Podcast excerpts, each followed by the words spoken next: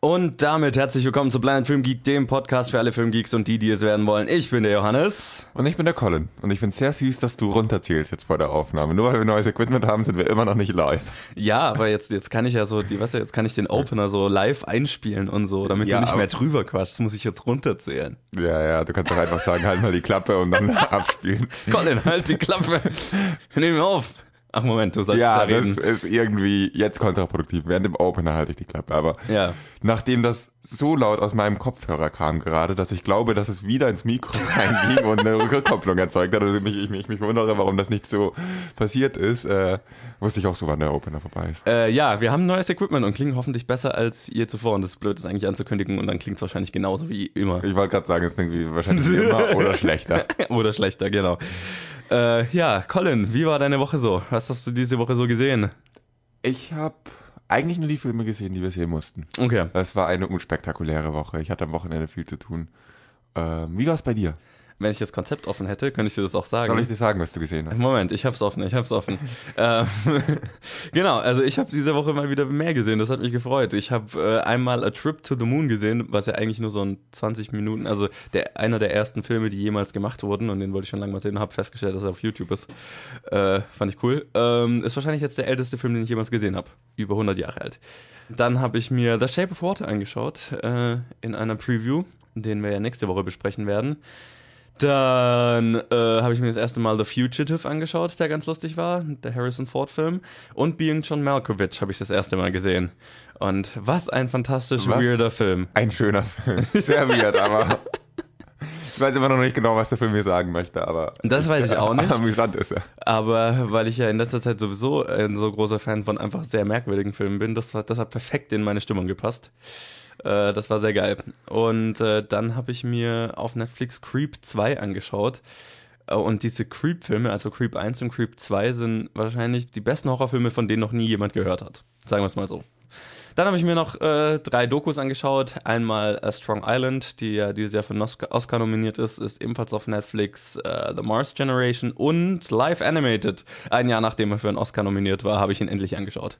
Steht jetzt ein Jahr auf meiner Watchlist. Gut gemacht. Falls du es nicht mitbekommen hast, wir haben 2018. Ah, verdammt.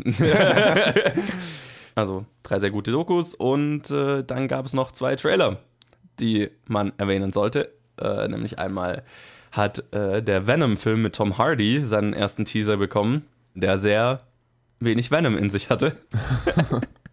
Und halt nach einem Action-Horrorfilm aussah. Kann ich jetzt nicht wirklich was dazu sagen, weil so besonders war es jetzt nicht. Gut, dass wir drüber geredet haben. Genau. Good talk. Und dann hat Deadpool 2 seinen ersten vollen Trailer bekommen und der war ziemlich geil. Mhm. Das ist ein Trailer, den ich mir auch immer wieder anschaue, weil ich mir da denke, da wird nichts gespoilert oder nichts Krasses gespoilert. Die sind eine eigenständige Kampagne. Ja, voll. Und Gott, war das wieder witzig. Ja, das war geil. Ich habe mir so am Anfang gedacht, wow, die machen einen normalen Trailer. Nein. Und dann nope. Und ich fand den Kommentar über Supermans Mustache sehr witzig. Das war ja klar.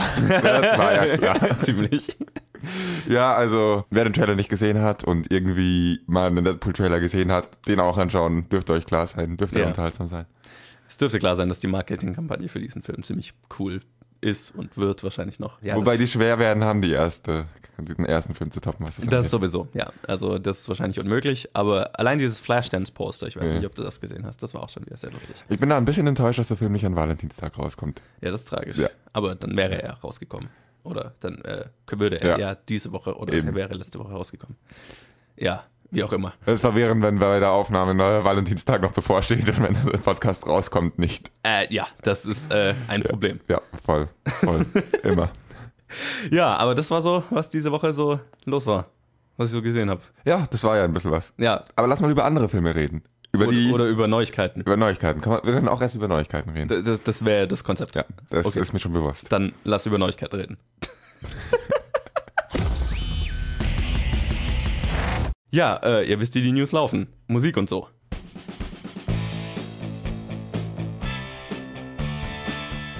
Spielst das jetzt auch wieder live rein und ich darf nicht reinquatschen? Genau. Läuft die Musik schon? Ja, die Leute, tut mir leid. Ja, ist voll tragisch. Jetzt hast du voll den Moment versaut, wo ich voll die News hätte cool starten können. Das war mein Plan.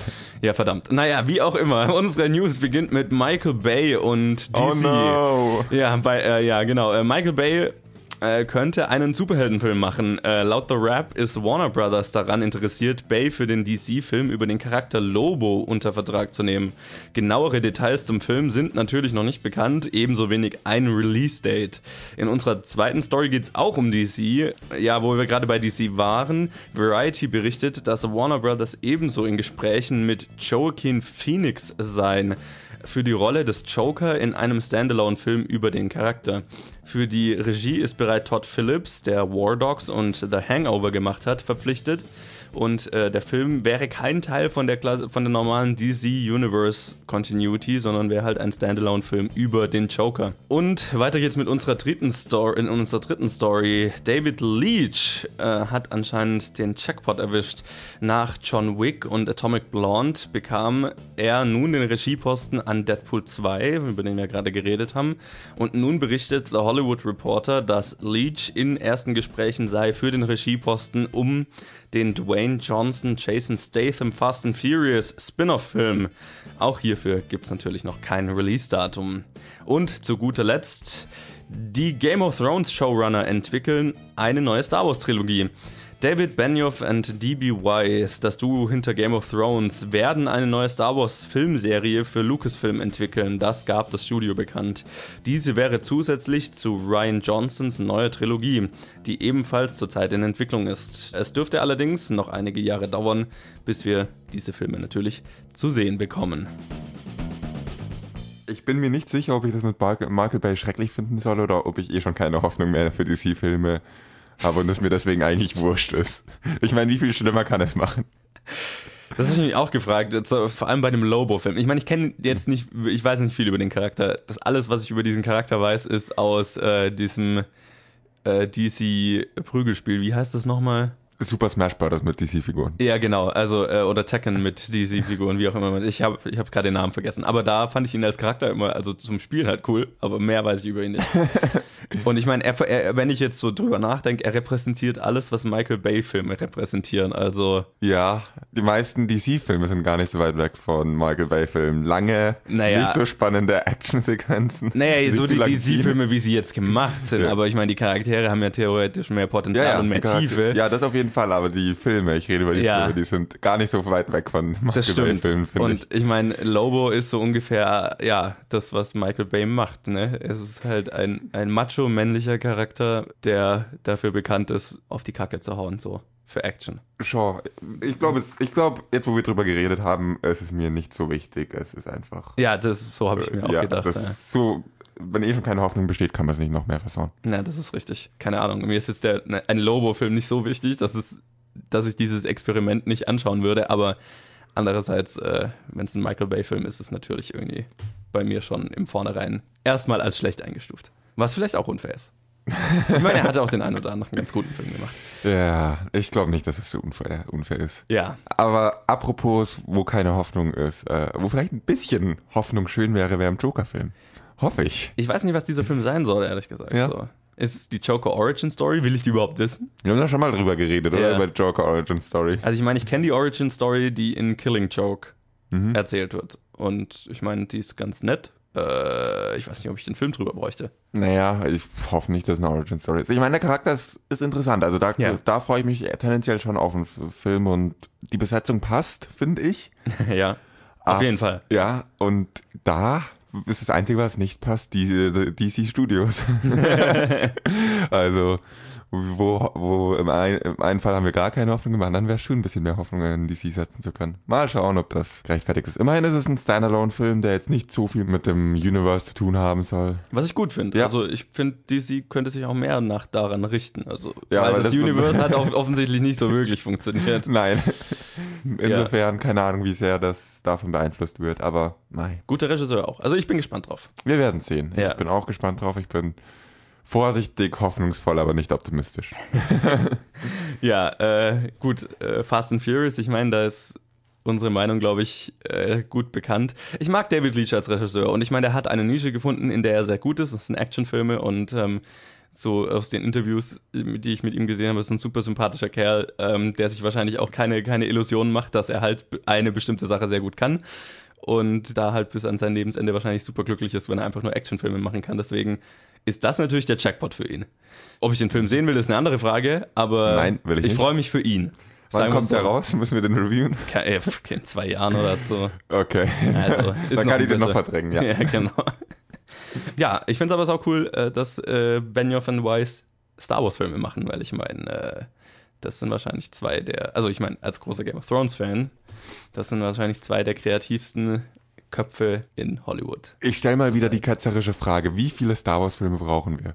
Brauchen wir nach Star Wars 8 jetzt sofort einen Han Solo Film? Brauchen wir zusätzlich zu den 3 Spin-Offs der aktuellen Trilogie, Ryan Johnsons Trilogie, noch eine Trilogie? Naja, ich meine, dir ist ja klar, dass das wahrscheinlich, also diese Filme kommen in 8-9 Jahren irgendwann wahrscheinlich raus. Ja, aber ich weiß nicht, wie lange ich jedes Jahr einen Star Wars-Film mitmachen möchte. Andererseits machen wir seit 10 Jahren jedes Jahr 2 bis 3 Marvel-Filme mit, also. Ja, das stimmt auch wieder. Aber keine Ahnung. Aber ich weiß, was du meinst. Also Star Wars hatte immer so ein bisschen ein anderes Charakter. Also ich meine, es ist ja auch bekannt, die Marvel-Filme sind für mich jetzt auch nicht so das jedes Highlight jedes Jahr, während es die Star Wars-Filme schon eher sind. Und dieser Charakter geht wahrscheinlich irgendwann dann verloren. Aber ich meine, jetzt machen sie ja, wenn der Han Solo-Film jetzt im Mai rauskommt, dann ist ja erstmal 1,5 Jahre Pause, ist wahrscheinlich auch gar nicht schlecht. Und wie es danach weitergeht, ist noch nicht klar. Also vielleicht ist auch mal so eine 2 Jahre Pause dazwischen, was, glaube ich, gar nicht so schlecht wäre. Aber ich meine, die beiden als Masterminds hinter einer neuen Trilogie oder Serie oder was auch immer, das finde ich geil. Das sowieso. Ich hänge gerade immer nur daran, warum mich das bei Marvel nicht stört, aber warum mich das bei Star Wars stört, einfach nur dran zu denken. Das ist echt schwierig. Ja. Yeah. Ach, keine Ahnung. Ist ja auch wurscht. Wir werden sehen, wann ich sage, hey, Star Wars nervt mich jetzt langsam. Aber wenn es soweit kommt, dann bin ich auch ein bisschen sauer auf Disney. Ja. Also noch mehr nervt es mich nicht. Ich bin gespannt. Und vor allem auf das, was die zwei da so entwickeln. Gut, aber das waren die News heute Morgen. Dann lass uns jetzt aber endlich mal über Filme reden. Whee. Was mache ich eigentlich? Ich will über Filme reden. Ja, und wir machen weiter mit der Challenge. Und die kam diese Woche von Luca und war der Film The Man from Nowhere. Unter der Regie von Jeong Bom Lee oder wie auch immer. Fast richtig. Der auch No Tears for the Dead und Cruel Winter Blues gemacht hat. Und es spielen mit Bin Won, Se-ron Kim und Tae-hoon Kim. Entschuldige mich jetzt schon mal für alle koreanischen. An alle, die wissen wollen, wer wirklich mitspielt, schau auf IMDb. Ja, genau. Und vielleicht jemand, der Koreanisch spricht, kann das besser aussprechen. Wie dem auch sei, der Film handelt von einem Mann mit einer düsteren Vergangenheit, der sich mit einem Drogenring anlegt, um ein Kind zu retten. Soweit, so klassisch, die Action-Storyline. Colin, wie fandest du The Man from Nowhere? Ich war erstmal verärgert, dass ich mich extra bei einem neuen Videostreaming-Portal angemeldet habe, um den Film auf Koreanisch anschauen zu können, nur um festzustellen, dass er dann keine Untertitel hat. Dito, ja, exakt. Das hast du vor mir gemacht, warum hast du mich nicht gewarnt?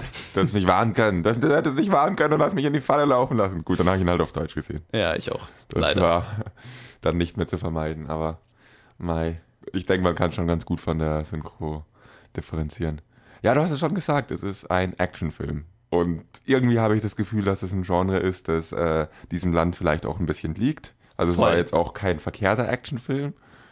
Fang du doch erstmal an mit längeren Ausführungen. Ja, ich glaube, ich merke immer mehr, dass ich immer wieder Bock habe auf koreanische Actionfilme. Also das ist ein Genre, das mir immer besser gefällt. Auch der fällt da drunter. Ich fand ihn ziemlich gut. Also ich hatte viel Spaß damit. Was mich so fasziniert an koreanischen Actionfilmen, jetzt im Gegensatz zum vielleicht amerikanischen Actionfilmen, ich finde, koreanische Actionfilme schaffen es immer noch eine Spur emotionaler zu sein. Und das schafft er hier auch. Die Storyline, habe ich ja gerade gesagt, das ist eine super klassische Action-Storyline, die gibt es schon 50.000 Mal. Also du hast einen Typ, einen normalen Typ, der halt in seiner Vergangenheit irgendwann mal so Special Forces Training hatte oder irgendeine Rechtfertigung, warum er dann massenweise Gegner umlegen kann und wir uns nicht wundern, woher plötzlich diese Fähigkeiten kommen. Also hat immer irgendeine Vergangenheit, die so mit sowas zu tun hat. Naja, bis aufgedeckt wird, dass er wirklich The Man from Nowhere ist. Roll Credits. Wundert man sich ja schon ein bisschen, woher er das kann. Ja, genau. Aber so, ich weiß, worauf du hinaus willst. Genau, und er legt sich mit einem Drogenring an, auch soweit so klassisch, um ein kleines Mädel zu retten, auch soweit so zu retten, auch soweit so klassisch. Nichts, was man noch nicht gesehen hat, aber wie immer, wenn es gut umgesetzt ist, ist es halt cool, und in dem Fall fand ich das sehr cool, weil der Film tatsächlich viel Zeit damit verbringt, uns diese Beziehung zwischen dem Mädel und dem Typ einfach gut rüberzubringen und da ein emotionales Investment zu schaffen, und das hat für mich sehr gut funktioniert. Ich fand die beiden super süß zusammen und die Beziehung, die die hatten, auch spannend, und nicht, es war nicht so eine klassische Story-Beziehung von wegen, ja, der ist der Ersatzvater und bla bla bla, was er schon ist, aber er will es eigentlich nicht so wirklich und so weiter. Das ist eine komplizierte Beziehung, die die beiden haben, und das hat für mich gut funktioniert. Und was der Film auch schafft, ist, dass er die Villains so furchtbar macht, wie es nur geht, und es immer wieder schafft, Rechtfertigung dafür zu finden, dass er sie auf die grausamsten Weisen umlegt und es dir absolut nichts ausmacht. Im Gegenteil, du ihn anfeuerst dabei, und das ist auch was Wichtiges, was ein Actionfilm schaffen muss. Und die Action in dem Film ist natürlich einfach cool gemacht. Wie bei den anderen koreanischen Actionfilmen, die ich bisher kenne. Das ist blutiger als andere Actionfilme, die ich kenne. Er hat keine Scheu davor, ziemlich ordentlich auf die Kacke zu hauen. Und das ist cool. Und das schafft tatsächlich immer wieder in diesem Genre, dass ich so Momente habe, wo ich immer denke, oh, scheiße, das war... So das Bedürfnis habe, wegzuschauen, weil es so brutal ist teilweise. Aber das ist nicht unbedingt was Schlechtes. Was ich interessant fand an den Action-Szenen ist auch ein eigentlich relativ simpler Trick, den sie verwenden. Die ersten zweimal, wo der Protagonist wen bekämpft, ist einfach nicht zu zeigen. Ja, stimmt. Wir sehen von außen, wie jemand wie ein Fenster zerbricht. Wir wissen, dass da jetzt gleich zum Kampf kommt, und dann zerbricht einfach ein Fenster. Oder wir sehen im Nachhinein, wie irgendwer verängstigt am Boden liegt und alles irgendwie zerstört ist. Ja. Und das ist irgendwie ein recht günstiger, recht billiger Trick in der Regel, der meistens dann in der Auflösung kommt, wo man sich denkt, ja, so krass ist der Typ ja gar nicht, wenn die wirkliche Actionsequenz kommt. Genau, warum verheimlichen sie, wollen sie seine schlechten Martial Arts Künste oder so nicht zeigen? Ja, aber das war hier nicht der Fall.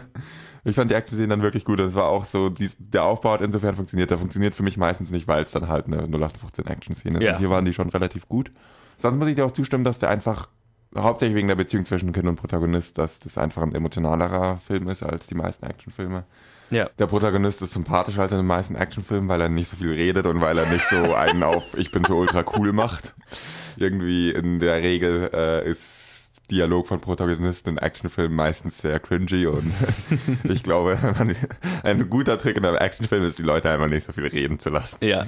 Ja, es war eigentlich rundum ein relativ ziemlich zufriedenstellender Actionfilm. Das ist ein bisschen ein Problem hatte ich damit, wer ist wann jetzt, also die Charakter um ihn rum, wann er gerade wen zerlegt. Wann sind es Polizisten, wann ist es Drogenring, das war mir nicht immer ganz klar. Ja. Und das ist irgendwie was, wie stehen Polizisten und Drogenring zueinander? Und dann gab es irgendwie zwei konkurrierende Drogenbosses und so, das wurde nicht wieder aufgegriffen. Was ich mir da gedacht habe, das war, glaube ich, so ein Nachteil dadurch, dass wir es in Deutsch angeschaut haben, und hätte vielleicht auch nicht so viel geholfen, wenn wir es jetzt im Original angeschaut haben, weil die bösen Drogenbosse sind ja Chinesen.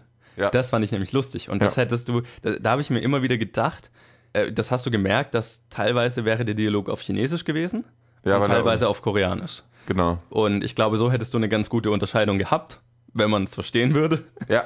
Im Deutschen ist natürlich einfach alles deutsch synchronisiert, und das kommt dann manchmal ein bisschen merkwürdig rüber, weil dann ist halt ein Übersetzer dabei, aber alle reden Deutsch und der übersetzt einfach nur das Deutsche sozusagen.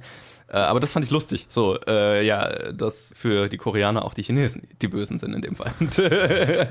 Ja, damit hättest du eine Unterscheidung dann auch zum Polizisten gehabt, denke ich. Aber wahrscheinlich, ja. Aber trotzdem würde ich es nicht nur auf die Synchronisierung schieben, man hätte die deutlich abheben können. Oder wenn sie nicht so deutlich abzuheben sind, hätte man sie bewusster irgendwie miteinander verstricken können.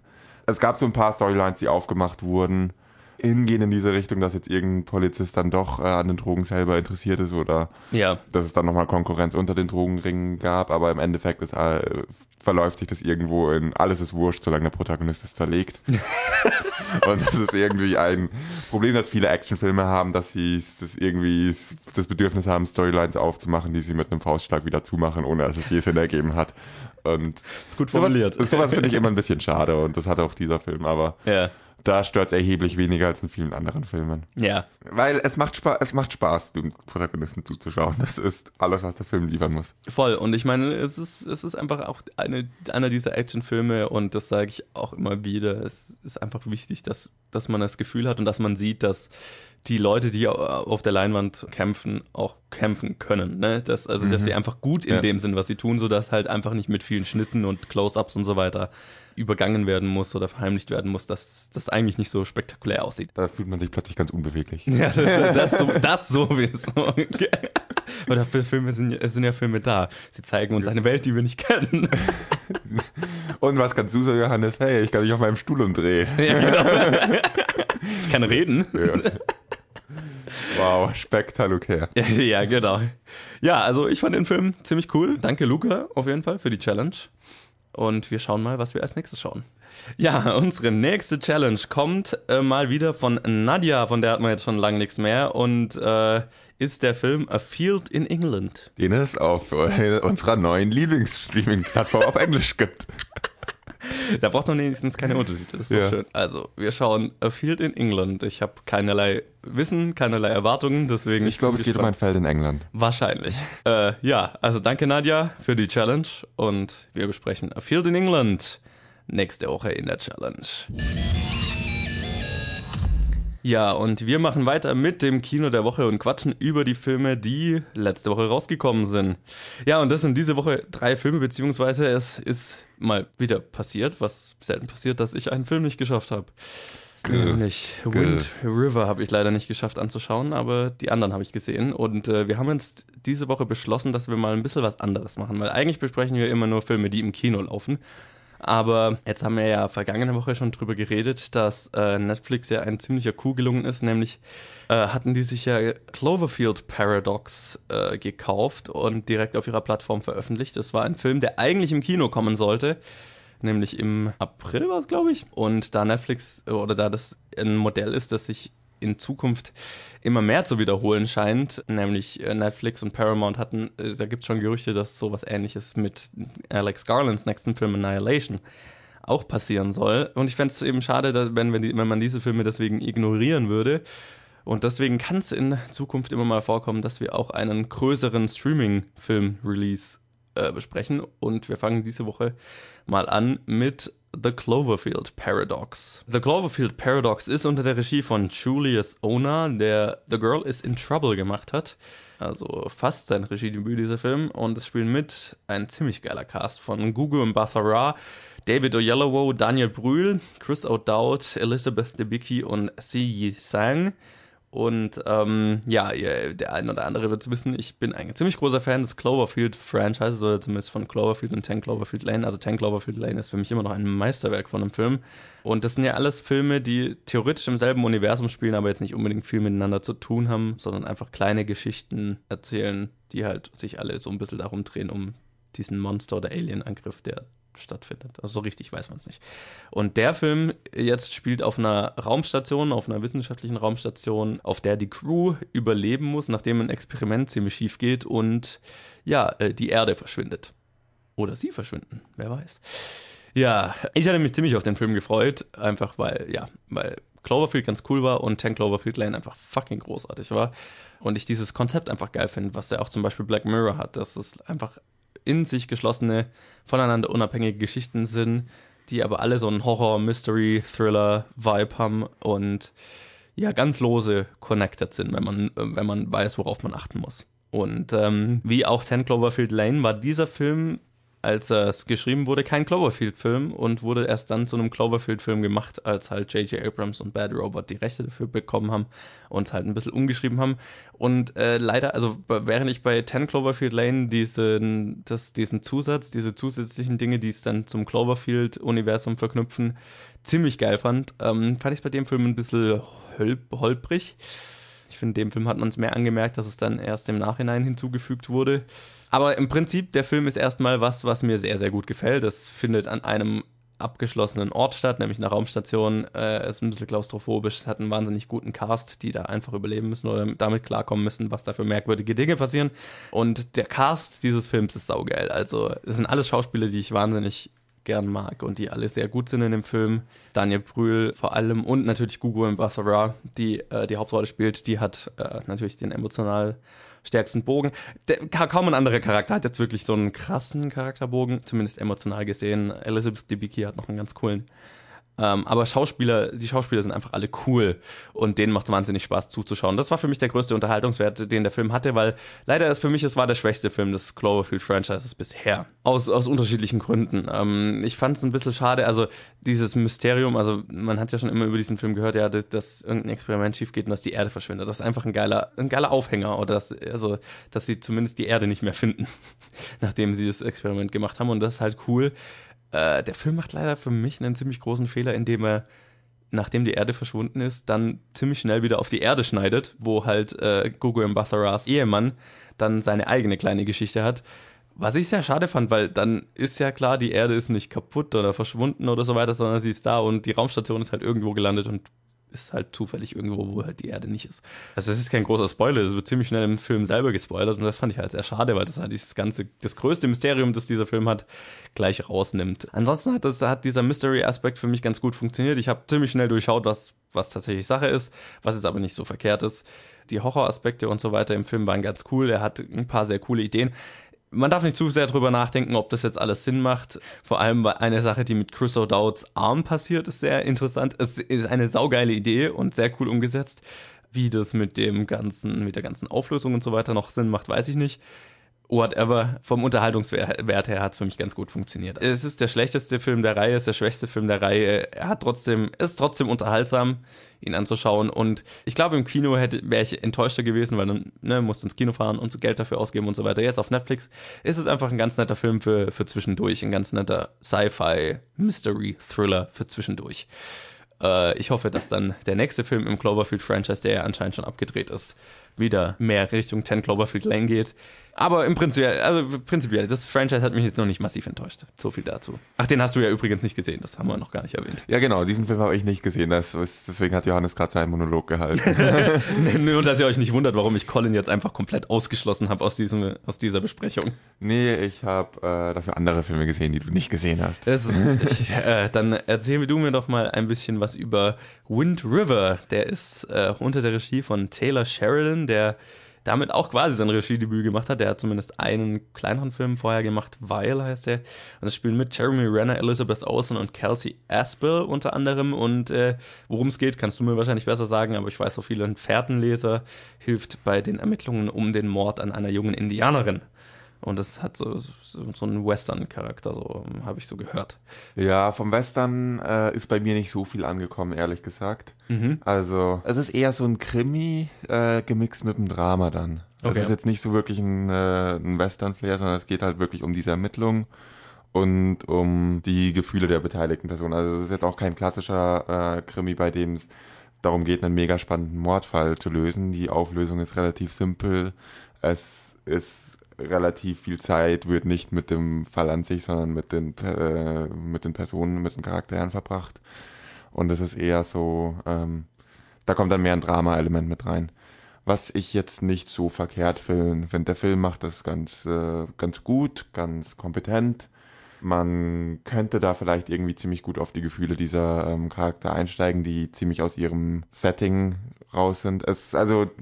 Man muss sich dieses Wind River Reservoir vorstellen, dass es einfach eine gigantische, verschneite Fläche ist und da eine FBI-Agentin gerade versucht, irgendwie einen Fall zu lösen, mehr oder weniger alleine, mit Hilfe von der Tribal Police oder wie sie hießen, die okay.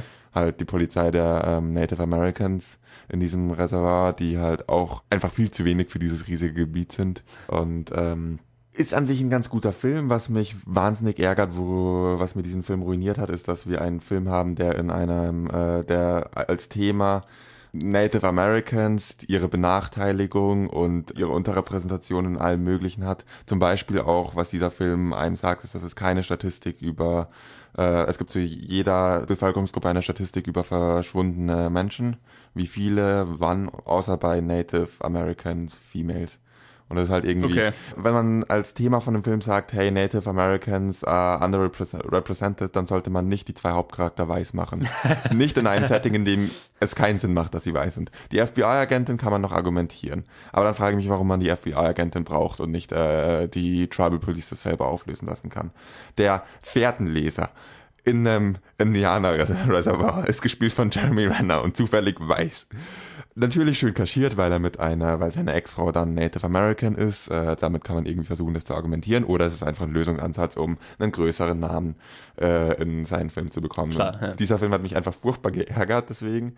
Ich habe jetzt keine Kontroversen darüber gehört. Das wundert mich am meisten. Ich frage mich, ob es mich am meisten als Einzigen gestört hat. Also der Film kam auch sehr gut bei Native Americans an und so weiter, so was ich gehört habe. Also das Phänomen gibt's ja öfters. Also der Ghost in the Shell kam auch beim Regisseur vom ursprünglichen Super an und fand es super, dass sie weiß ist. Gibt's öfters. Ich weiß nicht, mich hat es einfach geärgert. Dieser Film hat trotzdem einige sehr gute Punkte und er weist auch auf sehr viele Missstände, was Native Americans geht, weist er hin, aber ist halt in sich, finde ich, nicht konsequent damit. Das hat mich irgendwie gestört. Mhm. Wer darüber hinwegsehen kann oder möchte, würde einen relativ ruhigen Krimi und ein relativ ruhiges Drama sehen. Wenn das der Stil ist, der einem gefällt, wird man wahrscheinlich noch ziemlich viel Spaß mit diesem Film haben, weil er durchaus kompetent gemacht ist. Ja. Aber das hat mir halt irgendwie so eine Hürde reingegeben, dass ich mich nicht auf die Charakter wirklich einlassen konnte. Dass ich mich einfach nur aufgeregt habe die ganze Zeit, warum man diesen Film mit Whitewashing machen musste. Es ist schade, wenn ich bei einem Film-Review nur großteils darüber rede, aber das ist halt der Großteil meiner Gedanken zu diesem Film, sind darauf bezogen. Vielleicht wird es dem Film nicht gerecht. Er scheint wirklich auch sonst gute Reviews zu bekommen, und wenn ich der Einzige bin, der sich daran stört, dann wird es auch andere Reviews geben, die das Ganze neutraler oder anschauen oder es anschauen ohne den Aspekt mit den weißen Schauspielern komplett beiseite nehmen können. Ich kann das irgendwie nicht differenzieren. Mich hat dieser Film einfach nur geärgert. Okay. Und dafür bin ich mitten in der Nacht, um 23.05 Uhr nach einem langen Tag nochmal ins Kino gefahren. Schade. Ja, ich würde jetzt auch gar nicht mehr so viel mehr über diesen Film dann sagen. Wir haben ja noch einen, über den wir ausführlichst reden müssen. Das hast du schön ausgedrückt. Ja, dann machen wir doch weiter mit dem. Ja, der Hauptfilm, über den wir diese Woche reden müssen, ist 50 Shades of Grey 3, Befreite Lust, oder 50 Shades Freed im Original. Ich habe dir Mails geschickt. Sie kamen zurück. Es gibt keine Anastasia Grey bei SAP. Ich weiß. Anna Steele ist mein Name bei der Arbeit. Ich brauche hier meine eigene Identität. Die Leute denken ohnehin, ich hätte meinen Job nur dir zu verdanken. Was nicht stimmt. Das hast du durch harte Arbeit und Talent erreicht. Was spielt das für eine Rolle, wie du dich nennst? Ist doch scheißegal, was andere denken. Dir offensichtlich nicht. Würdest du deinen Namen für mich ändern? Ja, wenn es dir so wichtig wäre. Der ist unter der Regie von James Foley, der Glengarry Glen Ross und At Close Range gemacht hat. Und das spielen mit Jamie Dornan, Dakota Johnson und Eric Johnson unter anderem. Und Plot hat er nicht so wirklich. Sie sind jetzt nur verheiratet. Ja, das hast du schön gesagt. Wer mein Review zu 50 Shades Darker vor einem Jahr gehört hat, könnte das eigentlich fast 1:1 Copy-Paste auf diesen Film übertragen, wenn ich es jetzt mal so zum Anfang einfach sagen darf. Dieser Film ist eigentlich kein wirklicher Film, weil es mehr so eine Montage ist von dem, was die halt so tun. Ich habe mir die ganze Zeit gedacht, ich schaue einen aus Stock-Footage zusammengeschnittenen Film. Es ist halt eine Montage von irgendwas und eine Montage von irgendwas, und dann kommt so mal kurz ein Dialog, und dann ist die Handlung von diesem Dialog aber in der nächsten Dialogszene schon wieder vollkommen irrelevant. Ja, der Film war furchtbar. Ich glaube, das dürfte niemanden überraschen. Das dürfte niemanden überraschen, der mein letztes Review gehört hat. Das dürfte niemanden mit Filmgeschmack überraschen. Und ich finde es immer schwierig, bei so einem Film dann ein Review anzufangen oder so, weil wo fange ich an, wenn in einem Film einfach gar nichts funktioniert hat? Dann fange ich mal an. Okay. Wir regen uns öfters über schlechte Filme auf. Wir haben vorher Fast and Furious erwähnt, das ist ein Franchise, das wir beide nicht so gut finden. Ja. Man kann über Transformers reden, man kann über schlechte amerikanische Komödien reden, man kann über alles Mögliche reden. Aber diese Filme haben alle eins gemeinsam. Sie haben einen Stil, und das, was sie tun, machen sie kompetent. Ob das, was sie kompetent machen, gut ist oder geschmacksvoll, oder ob wir das als Film brauchen, ist die andere Frage. Dieser Film hat nicht etwas, was er kompetent macht. Ja. Dieser Film ist einfach nicht. Der hat eine Reihe von nichts. Transformers hat seine geilen, riesigen Roboter. Fast and Furious hat die krassesten Autostunts. Und alles ist nicht sonderlich gut, aber sie haben was, was sie wenigstens gut umsetzen. Dieser Film ist nicht gut und setzt es dann auch noch nicht gut um. Und das ist einfach die Todeskombo. Ja. Das ist schmerzhaft. Das, was dieser Film ja eigentlich hätte, also Fast and Furious sind die Autostunts, Transformers sind die großen Roboter, in 50 Shades wäre Sex. Also er versucht, das ist eigentlich, worauf sich dieser Film verkauft. Er will in dem Fall sogar ein sexy Thriller sein. Also dieser Film hat einen Thriller-Aspekt, der halt nicht funktioniert. Das Problem ist, wenn der sexy Teil auch nicht funktioniert. Weil diese Filme sind nicht sexy. Ich hatte jetzt eher das Gefühl auch noch, dass es mehr noch einen romantischen Aspekt geben sollte. Oder so, ja. Also, dass es nicht nur um Sex geht, sondern dann halt der romantische Teil auch noch mit eine Rolle spielen sollte. Aber wenn die beiden Protagonisten da absolut keine Chemie zusammen haben, wenn die Dialoge zwischen ihnen höltern wirken ohne Ende. Wenn du beiden anmerkst, dass sie nicht da sein wollen, muss ich sehen. Wenn die Romantik in einem romantischen Film einfach nicht da ist, dann ist irgendwas falsch. Ja. Also nehmen wir das einfachste Beispiel, wie man eine romantische Stimmung rüberbringt. Wir sind auf einer Hochzeit und wir zeigen eine Montage von der Hochzeit und den Flitterwochen und in jedem Shot haben sie was anderes an und sind in einem anderen Ort und sind glücklich. Das kann man nicht verkacken. Das ist Filmemacher 101. Du kannst eben eine Kamera in die Hand drücken und der kriegt es einigermaßen okay hin. Ich habe einen Freund, der hat jetzt ein Auslandssemester gerade gemacht und die haben in einem Projekt dort einen Film gedreht, einen Werbefilm. Und sie haben auch eine romantische Montage gedreht. Sie hatten zum ersten Mal eine Kamera in die Hand und sie haben es besser gemacht als dieser Film. Und das ist absolut grausam. Ja. Dieses kam romantischer rüber, das waren Amateurschauspieler, Amateurkameramänner und das war hauptsächlich spontan. Ja. Und dieser Film schafft es nicht mal in diesem einfachsten Element, dass jeder, der das erste Mal in eine Kamera, wenn man das erste Mal seinen Film macht, es wird wenig davon wirklich funktionieren. Aber was funktioniert, wird die romantische Montage sein, wenn ihr so eine habt, weil die ist echt nicht schwer. Die kann man nicht verkacken, außer man ist dieser Film. Ja, genau. Er ist nicht romantisch und er ist nicht heiß, er ist nicht sexy und das ist für mich das größte Verbrechen, weil das ist das Einzige, was diesen Film lohnenswert machen würde. Aber ja, nicht mal das. Und ich kann es gar nicht oft genug sagen, wie awkward die Sexszenen in diesen Filmen sind. Also du hast zwei sehr schöne Menschen. Ich fand die beiden auch nicht so sonderlich schön. Naja gut, also jetzt mal verhältnismäßig schön anzuschauende Menschen, bei denen es zumindest heiß sein könnte, denen dabei zuzuschauen. Aber du merkst den beiden, wie awkward sie es beide finden. Und dann kommt halt auch keine Stimmung auf. Und der hat eine Szene mit Eiscreme, die total heiß sein könnte, aber fast schon eklig in dem Film wird, weil sie so merkwürdig umgesetzt ist. Das wäre so das Grundprinzip für eine heiße Sexszene mit Essen in einem Film, aber boy, war die awkward. Bei dem Film hat man immer das Bedürfnis zu sagen, bitte zieh doch jetzt endlich was an und hört auf, so awkward zu sein. Ich will jetzt kein Eis mehr essen nach dieser Szene, so nach dem Motto. Habe ich schon mal erwähnt, dass der Film keinen Plot hat? Also der Film ist eigentlich nur eine Aneinanderreihung von Dingen, die halt in ihrem Alltag machen, jetzt so, wo sie verheiratet sind. Also sie sind halt da mal im Urlaub, dann da im Urlaub. Oh, er hat einen Privatjet und... Ja, es ist ein Werbevideo dafür, wie toll es einem geht, wenn man irgendwie einen reichen Typen verdient und deswegen unverdient jetzt sozusagen. Total. Also es ist so ein Luxury-Lifestyle-Werbedings. Es könnte auch irgendwie in Emirates in jedem Bildschirm als Werbung laufen, dieser Film, wenn sie da mit ihrem Auto durch die Gegend fahren. Ich meine, das ist ja ein Audi-Werbevideo, wenn man es mal so sieht. Ich meine, ich will nicht wissen, wie viel Audi dafür bezahlt hat, dass die ganzen Audi-Autos da vorkommen. Oh, Autos. Wenn sie mal einen Plot haben, sie versuchen das aufzubauen. Sie werden einmal von einem Auto verfolgt. Später sagen sie, ich glaube, das ist der Wagen, der uns verfolgt hat. Ja. Der Wagen war schwarz. Der Wagen, bei dem sie sagen, ich glaube, der hat uns verfolgt, ist blau. Leute, kommt schon! Das ist mir auch aufgefallen. Also, wenn die schon mal versuchen, irgendwie Zusammenhänge herzustellen, die meisten Sachen haben zu nichts Zusammenhang. Aber wenn sie mal versuchen, Zusammenhang herzustellen, dann haben sie den verkackt. Und ich meine so, das ist ja jetzt auch nichts Neues. So dieser Prototyp von einem sexy Thriller ist ja auch, wir haben einen Stalker oder eine Ex oder ein Ex von irgendeinem von beiden hat einen psychischen Knacks und stalkt die beiden. Und das ist in dem Film auch so. Aber ich habe es noch nie so unspannend umgesetzt gesehen. Das ist ein extremely convenient Stalker, der gerade so ab und zu reinplatzt, wenn... Der ist halt mal da. Wenn man gerade Lust... Ich wollte gerade sagen, wenn der Plot es erfordert, aber nein, wenn sie gerade Lust haben auf ein bisschen Plot, ja. Aber es dann nicht wirklich umsetzen.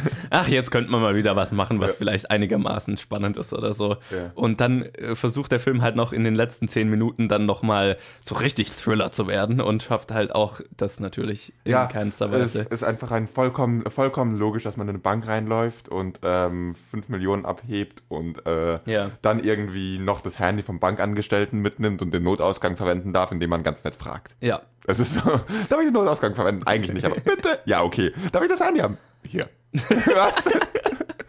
Ja, also, soweit so unüberraschend, der Film funktioniert da nicht. Aber ich muss jetzt nochmal, das habe ich im letzten Review auch schon gesagt und ich finde, es ist wichtig, dass man drüber redet, wie toxisch diese Beziehung ist, die die beiden haben und wie furchtbar ich es finde, dass wir einen Film haben, der das als heiß verkauft oder als positiv verkauft, dass die beiden eigentlich eine absolut kaputte, nicht gesunde Beziehung führen. Ja, wollen wir mal darüber reden. Ich habe die anderen Filme nicht gesehen.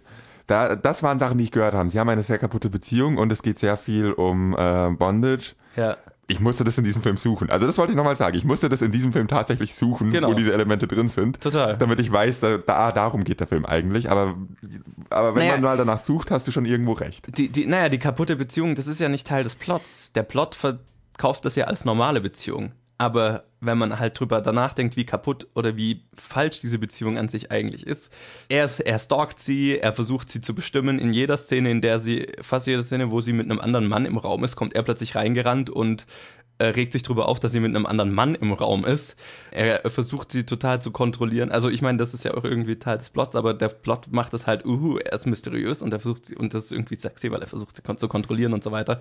Und das ist der Anfang von einer Beziehung, die in häuslicher Gewalt endet.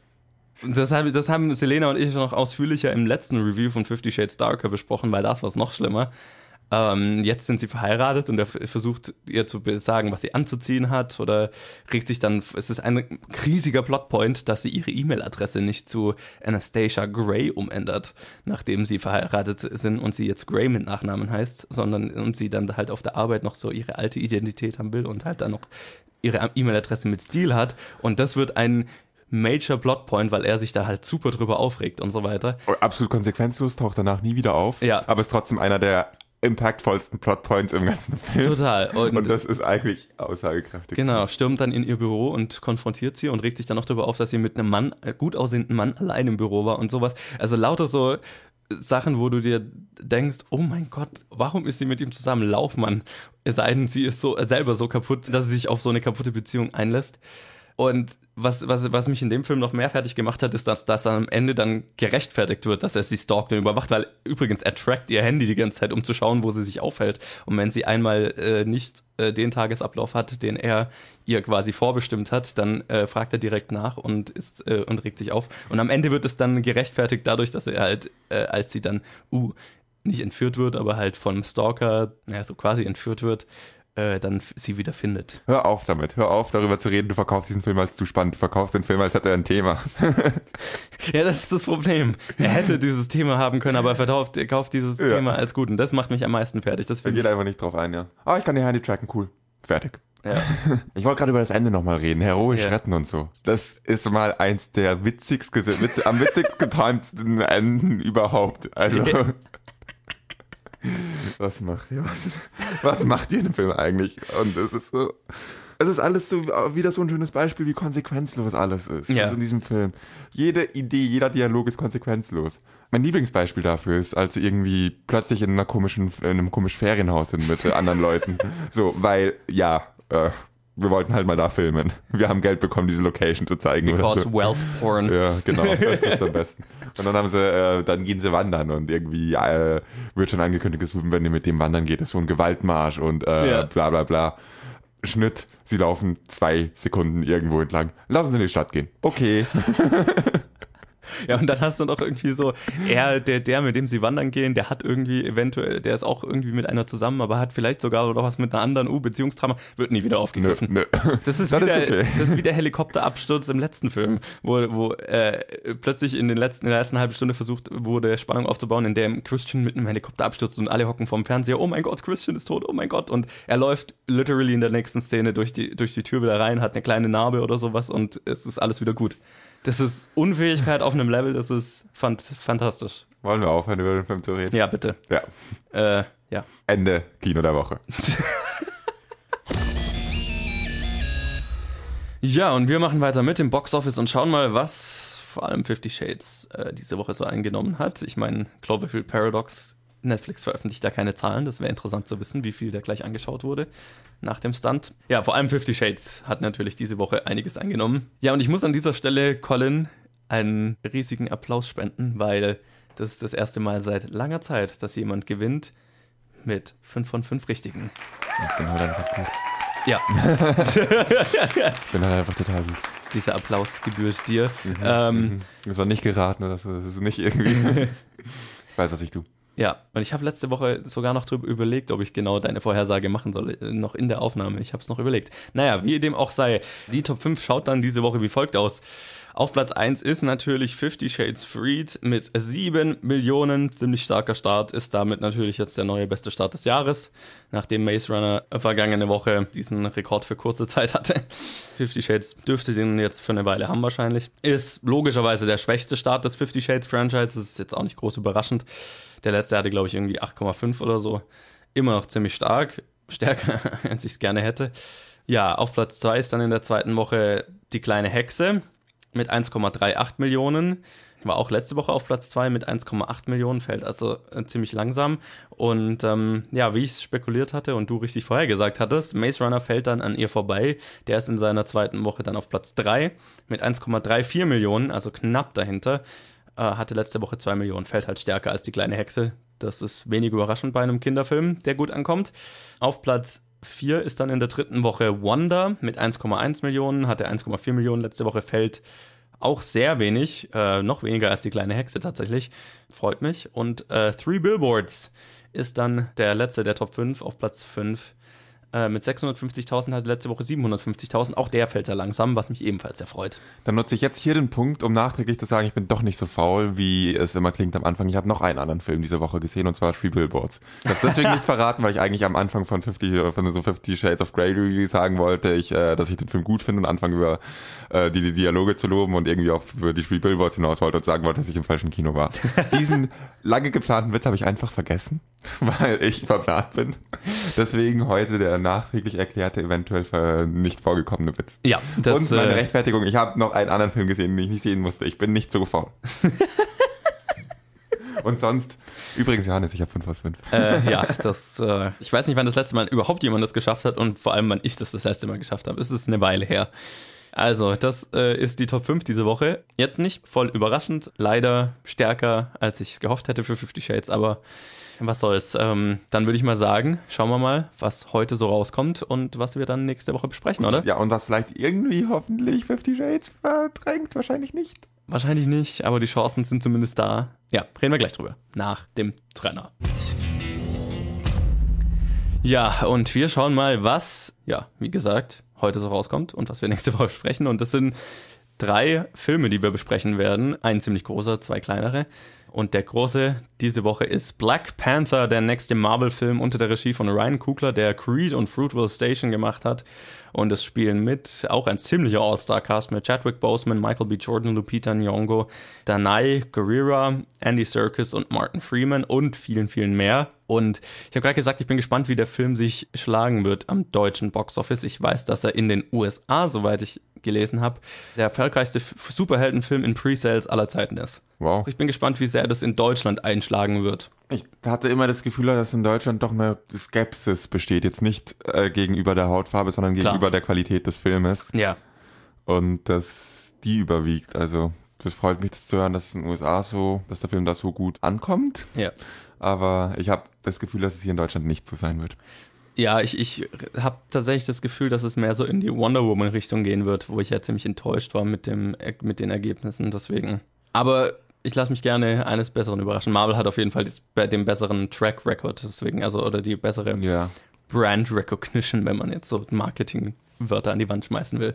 Leute wissen, was sie mit Marvel-Filmen zu erwarten haben und dass es eine gewisse Qualität hat. Deswegen könnte es auch sein, dass es vielleicht sogar ein bisschen besser läuft. Ja, aber ich glaube, wenn ich jetzt mal so dahin diagnostiziere, mehr als 3 Millionen nimmt er nicht ein. Das hätte ich jetzt auch gesagt, ja. Also die 3 Millionen, 2 bis 3, ja, genau. Ja, das ist dann doch die Wonder Woman-Richtung.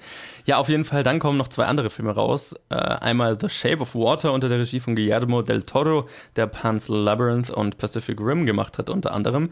Und es spielen mit Sally Hawkins, Michael Shannon, Octavia Spencer, Doug Jones und Richard Jenkins. Und das ist der Film dieses Jahr, der für die meisten Oscars nominiert ist. Deswegen war ich sehr gespannt, ihn zu sehen. Und ich werde nichts darüber sagen, weil wir nächste Woche drüber reden werden. Aber wie gespannt bist du auf The Shape of Water? Das ist eine rhetorische Frage, oder? Ich weiß es nicht. Nee, ich finde es sehr weird. Also ich finde den Trailer sehr weird. Ich freue mich ziemlich drauf. Beim Trailer, als ich den das erste Mal gesehen habe, habe ich mir gedacht, das sieht sehr weird aus, das könnte halt noch vollkommen in alle Richtungen gehen, aber ich glaube, ich habe genug Hinweise bekommen, dass es eher in die Qualitätsrichtung geht. Ja. Und dann bin ich ziemlich gespannt drauf. Ich muss dir leider arbeiten, wenn du den Film geschaut hast, in der Preview. Aber mei, ich werde ihn schon noch sehen. Ja, auf jeden Fall. Dafür hast du den anderen Film gesehen, der diese Woche rauskommt, auf den ich mich ziemlich freue, nämlich Alles Geld der Welt kommt raus, beziehungsweise... Oh shit, der kommt ja jetzt raus. Ja, genau. Ah ja, stimmt. Oh, All the Money in the World auf Englisch. Ein Film, über den wir jetzt schon öfters geredet haben in den News. Unter der Regie von Ridley Scott, der natürlich Blade Runner, Gladiator, Alien und so weiter gemacht hat. Ihr wisst Bescheid. Und es spielt mit Michelle Williams, Mark Wahlberg, Christopher Plummer und Timothy Hutton und viele mehr. Und ja, den hast du schon gesehen. Und das macht mich jetzt irgendwie fertig. Ich dachte, ich hätte schwören können, dass der schon rauskommt und wir den schon reviewed haben. Was? Ja, gut. Ja, ich erinnere mich an den Film. Ich kann da auch nächste Woche ein Review zu abgeben. So ist es nicht. Aber ich hätte schwören können, dass wir den schon reviewed haben und dass er schon draußen war. Ja. Da durftest du zur Pressevorführung gehen und ich nicht. Und ja, ich bin sehr gespannt auf den Film. Ja, vor allem auch wegen den ganzen Skandalen um den Film. Ich bin gespannt zu sehen, was dann dabei am Ende rausgekommen ist.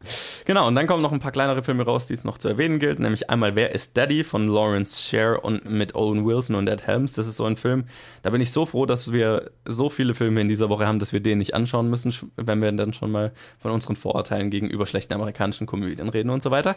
Dann kommt noch raus Die Grundschullehrerin von Helene Angell, Luna von Khaled Kaiser, Königin von Niendorf von Choya Thom und 37 von Chris Brügge.